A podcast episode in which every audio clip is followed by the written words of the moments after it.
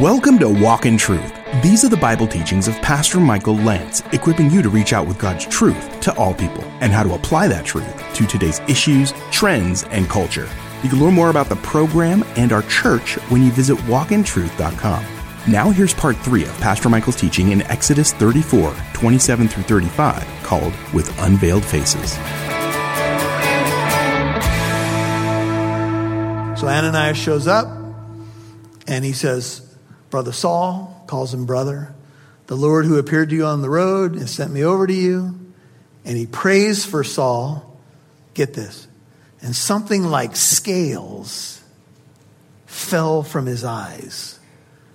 Saul, who became Paul, had a veil over his heart. He's going to talk about that in 2 Corinthians chapter 3. And that veil fell when he turned to the Lord. And that's what happens whenever anyone turns to the Lord, the veil falls. See, in Luke 24, when Jesus is talking to the uh, disciples, it says he opened their minds to understand the scriptures. There, there's a way of seeing, a way where the light impacts that's different. Uh, some of you read the Bible before and you're like, I can't make heads or tails of this. I have no idea what's going on here.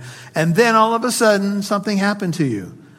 Like scales fell off your eyes. And you begin to see it.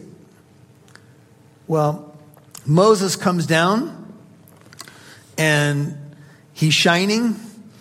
The people are fearful. And let's just take a look. Uh, they were afraid to come near to him. This we're picking up in verse 31 back in Exodus 34. Moses called to them Aaron. Aaron needed some uh, time, right? Almost like Peter in the New Testament. Aaron needed to be restored. Aaron, all the rulers in the congregation returned to him. There's a key word, brethren. They returned. That's the idea of repentance right there. They returned to him Remember, they had said previously, as to this Moses, we don't know what happened to him. He walked into fire. People don't walk into fire and come out. After all, and it's been 40 days. Where is the dude? Well, here he is. And he's shining. And the people returned to him. And Moses spoke to them, 32. And afterward, all the sons of Israel. Now, here's, you know, what we would say represents the nation now, came near and he commanded them to do everything that the Lord had spoken to him on Mount Sinai. Remember, he didn't have a chance to speak what, what he had been told because when he came down with the law, what were they doing? They were in, involved in breaking commandments and he smashed the commands. So now he's coming down. It's take two. Didn't go very well on take one. Take two. Here he comes again. Now they're more receptive. Now they turned Return to Him. Some of you need to do that tonight. You need to turn back to the Lord. Return. Do the works that you did at first. So when Moses had finished speaking with them, he put a veil over his face. Why? Well, we know he was shining and we know they were afraid. And some people have said, well, maybe Moses was a bit timid or self conscious, or he didn't want them to see the glory fading away. Those are all conjectures. Some of them are based on some evidence. But I think here's one possibility Moses knew they were afraid.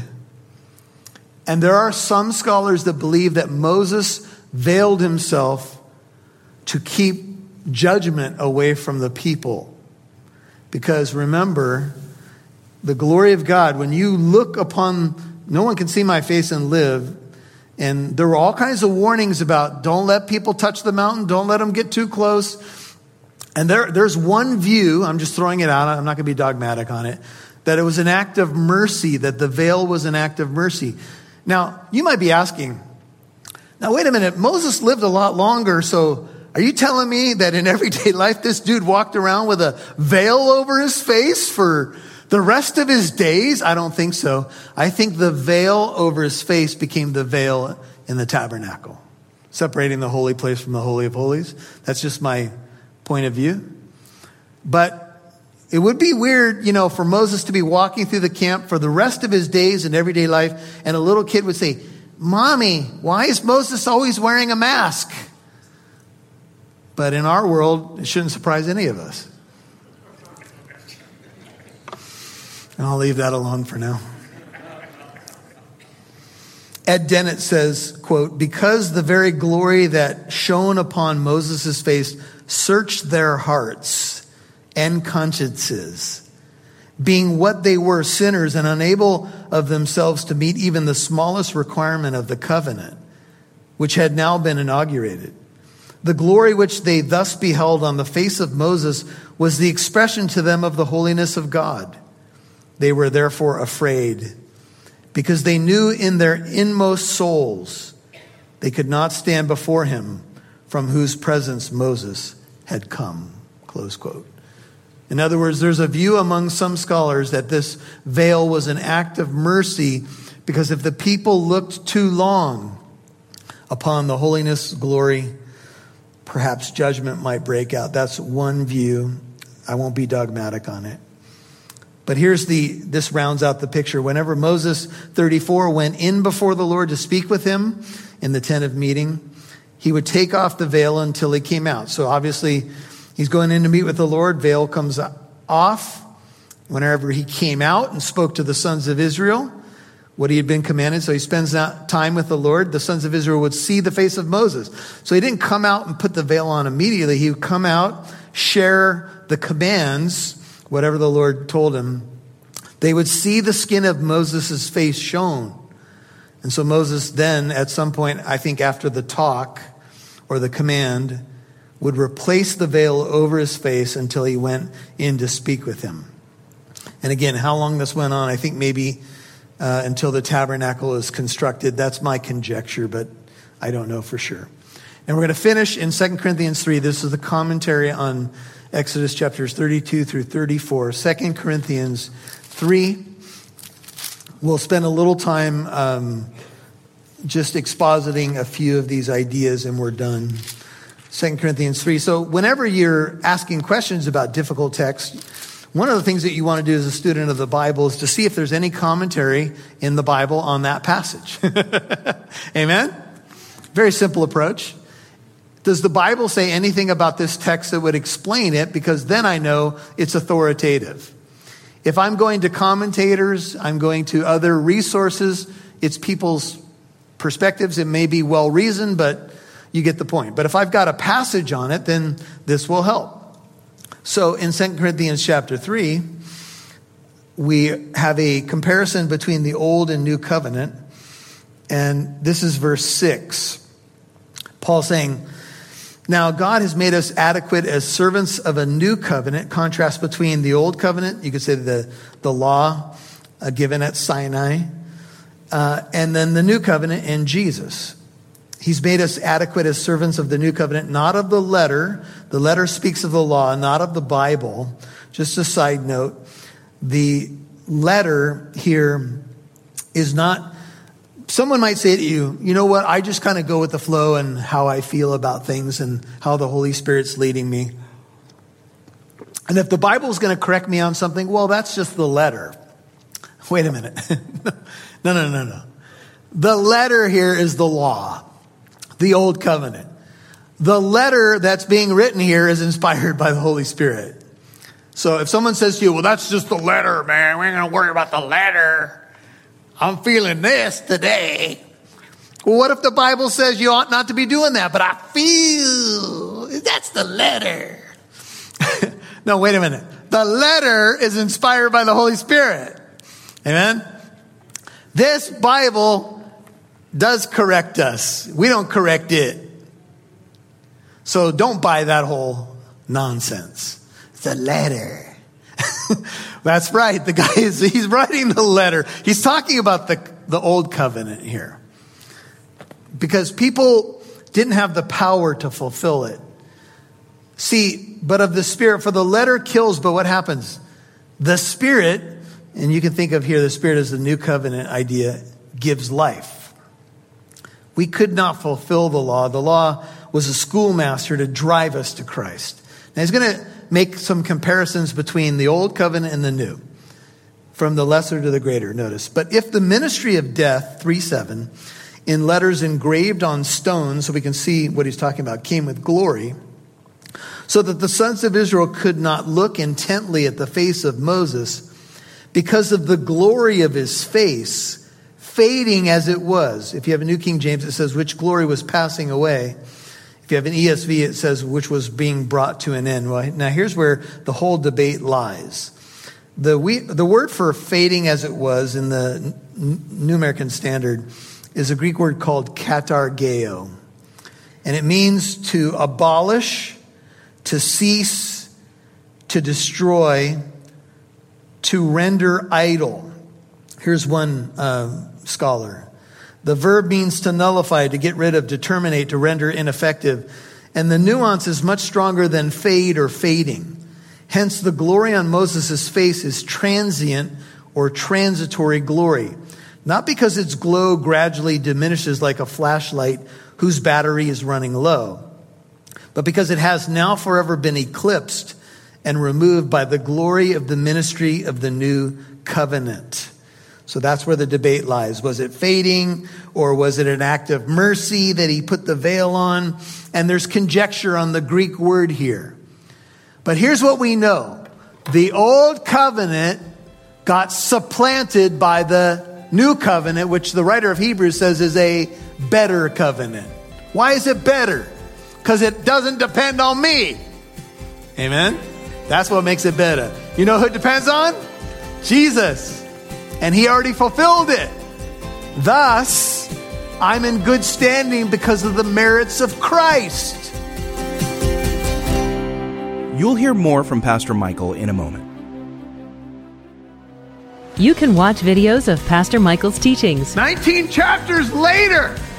You're off the hook. We know sometimes you hear Pastor Michael mention slides or give other demonstrations, and we have made sure you have access to all the videos from his Sunday sermons. The modern application could be the power of the sword with, for example, a police officer. Watching the videos can also be a good way to see how animated Pastor Michael can be. Even if you have to gulp after you've prayed it. And Lord, one more thing, not my will. You can watch the video from today's teaching when you visit walkintruth.com. We also live stream one of our Sunday morning services.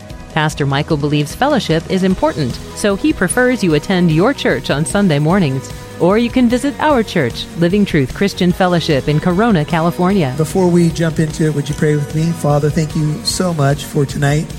Thank you for the youth upstairs enjoying a little bit of a party and celebration. But Pastor Michael understands some circumstances make it difficult to attend church services in person. So, you are invited to watch our 10:30 a.m. Pacific Time service. God is not caught by surprise. A golden calf, I can't believe it. Moses may have been, God was not. To watch Pastor Michael's teachings live, hear the worship music and fellowship from where you are, follow our YouTube channel. You can find the link and information on walkintruth.com. That's walkintruth.com. Jesus is coming again. Do you believe it? We'd love to see who's listening, so please connect with us on Facebook, Twitter, or Instagram. Just do a search for Walk in Truth Show. Now, back to Pastor Michael Lance right here on Walk in Truth. The old covenant got supplanted by the new covenant, which the writer of Hebrews says is a better covenant. Why is it better? Because it doesn't depend on me. Amen? That's what makes it better. You know who it depends on? Jesus. And he already fulfilled it. Thus, I'm in good standing because of the merits of Christ. And therefore, the uh, veil if you will, doesn't have to reside anymore. I can come into the Holy of Holies by the blood of Jesus. Amen? So, how shall the ministry of the Spirit fail to be even with more glory or to be even more with glory? It won't fail because it's dependent upon the finished work of Christ and the new covenant being born again in the Holy Spirit. For if the ministry of condemnation, that's the Sinai covenant has glory, and it did, much more does the ministry of righteousness abound in glory. Notice the repetition of the word glory. For indeed, what had glory in this case has no glory on account of the glory that surpasses it or eclipses it. For if that which fades away was with glory, much more that which remains is in glory. Having therefore such a hope, we use great boldness of speech and are not as Moses, who used to put a veil over his face, 13, that the sons of Israel might not look intently. Here's an insight. They might not stare or gaze at him at the end of what was fading away. The ESV puts it this way not like Moses, who would put a veil over his face so that the Israelites might not gaze at the outcome of what was being brought to an end. We know that the old covenant was going to be supplanted. That's the idea, eclipsed. But their minds were hardened for until this very day, at the reading of the Old Covenant, the same veil, now the metaphor switches to a veil over their heart, remains unlifted because it is removed in Christ. But to this day, whenever Moses is read, first five books, including Exodus, a veil lies where? Over their heart. There's a veil that remains over people's hearts, specifically here we're thinking of Jewish people, but it would widen out to anybody. They hear the Bible, they hear Isaiah 53, Psalm 22, and we're like, that's the Messiah. He's all over the place here. Don't they see it? And they don't see it.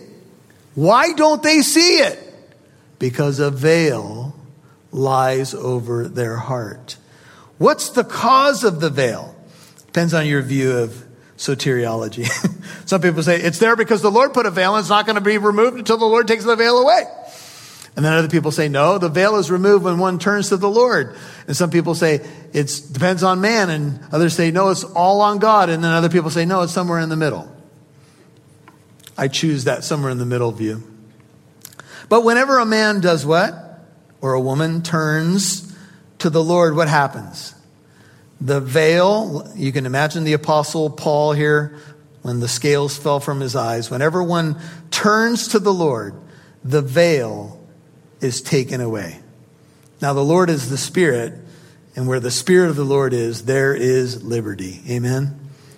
But we all, with unveiled face, beholding as in a mirror the glory of the Lord. Right now, we see in a mirror dimly, then face to face, 1 Corinthians 13 we are being transformed into the same image from glory to glory, just as from the Lord, the Spirit. Here's another translation, NIV. And we, with unveiled faces, all reflect the Lord's glory, are being transformed into his likeness with ever increasing glory, which comes from the Lord, who is the Spirit. Here's the deal. The glory of the new covenant will never be abolished. It will always be increasing. It will always be going from one degree of glory to another. You can keep growing. You can keep getting more light. You can keep becoming more like Jesus. You know why? Because the new covenant's not dependent upon you, but Him.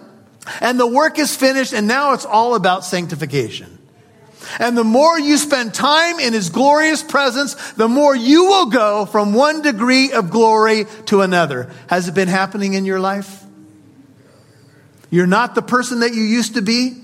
Now, you may not be exactly where you want to be right now, but you ain't the person, I hope you ain't the person you used to be. Do you remember when you first got saved? Do you remember how much you knew, the baggage you carried into that relationship? and you received the new covenant based upon the finished work of Christ, the blood of Jesus, and you were born again to a living hope. And now God's been doing a work from one degree of glory to another, ever increasing glory. And sometimes we don't even realize what he's doing in our life. And somebody says, boy, you're kind of shiny today. Can I put on my sunglasses? And you say, you can do that if you want, but I've got some good news for you. There's a light. There's a light that brings hope and life do you want to know more about it? And this is what is happening in the greater covenant, the new covenant. Father, thank you that the righteous one day will shine like the stars of heaven in the kingdom of our Father. He who has ears to hear, let him hear. Oh God, thank you for the new covenant in Jesus. It is a better covenant with better promises. The old covenant was good. It was filled with glory because you are glorious, and it was certainly the law came from you. The problem wasn't the law, the problem was me. And so, what the law couldn't do, you did in sending your own son in the likeness of sinful flesh. He was perfect, without sin, without defect, the spotless Lamb of God. He fulfilled the law. He laid down his life as that spotless lamb, purchased us, purchased his bride with his blood. And now we're in the kingdom of God, and the glory is becoming more and more ours. And has not yet appeared what we shall be, but we know that when he appears, we will be like him. We will see him just as he is. Now we see in a mirror dimly. We don't see the full picture. It's not all crystal clear to us. Then, face to face. And we will dwell in the house of the Lord forever. Amen. You've been listening to With Unveiled Faces, Part 3 on Walk in Truth. And that was the conclusion of Pastor Michael's teaching in Exodus 34, 27 through 35. Remember, if you missed any part of today's program or parts 1 or 2, you can always listen to Walk in Truth on Apple Podcast, iHeartRadio, Spotify, and many more podcast apps. Subscribe for free to hear Pastor Michael's teachings in more books of the Bible. Hey, we'd also love to hear from you. You can email Pastor Michael with your questions you may have from today's teaching or maybe from a previous teaching, or maybe you have a question about something else, or you need encouragement or prayer. Hey, maybe you'd like to share how Pastor Michael's teachings have affected you personally. You can always email Pastor Michael at contact at walkintruth.com. That's contact at walkintruth.com. Hey, and thanks for reaching out. We'd love to hear from you. You can also find our mailing address on walkintruth.com. Now here's Pastor Michael with a final word. You know, the book of First Corinthians, chapter 13, beautifully, after the great section on love, talks about that with unveiled face, uh, we will see him or we will see him. The book of Revelation says face to face. The veil will be gone. You know, this, this world that dims some of our vision to spiritual things, this fallen world, and even our own humanity. Um, the the things that are veiled now will be clear on that day, and we will see His face.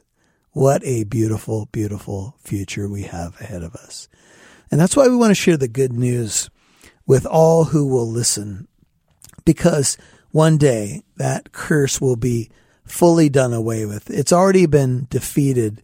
We just wait now for the final um, reality of our redemption, the already not yet reality to our redemption. It's paid in full. We're just waiting for the full realization, which will be a new heaven and a new earth and new bodies, and the fullness of our redemption will be realized, and we will see our God, and He will illumine everything who knows what it will all look like, but I'll tell you, it's going to be beautiful. All the veils, all the things that skewed and were seen dimly will be in full view then.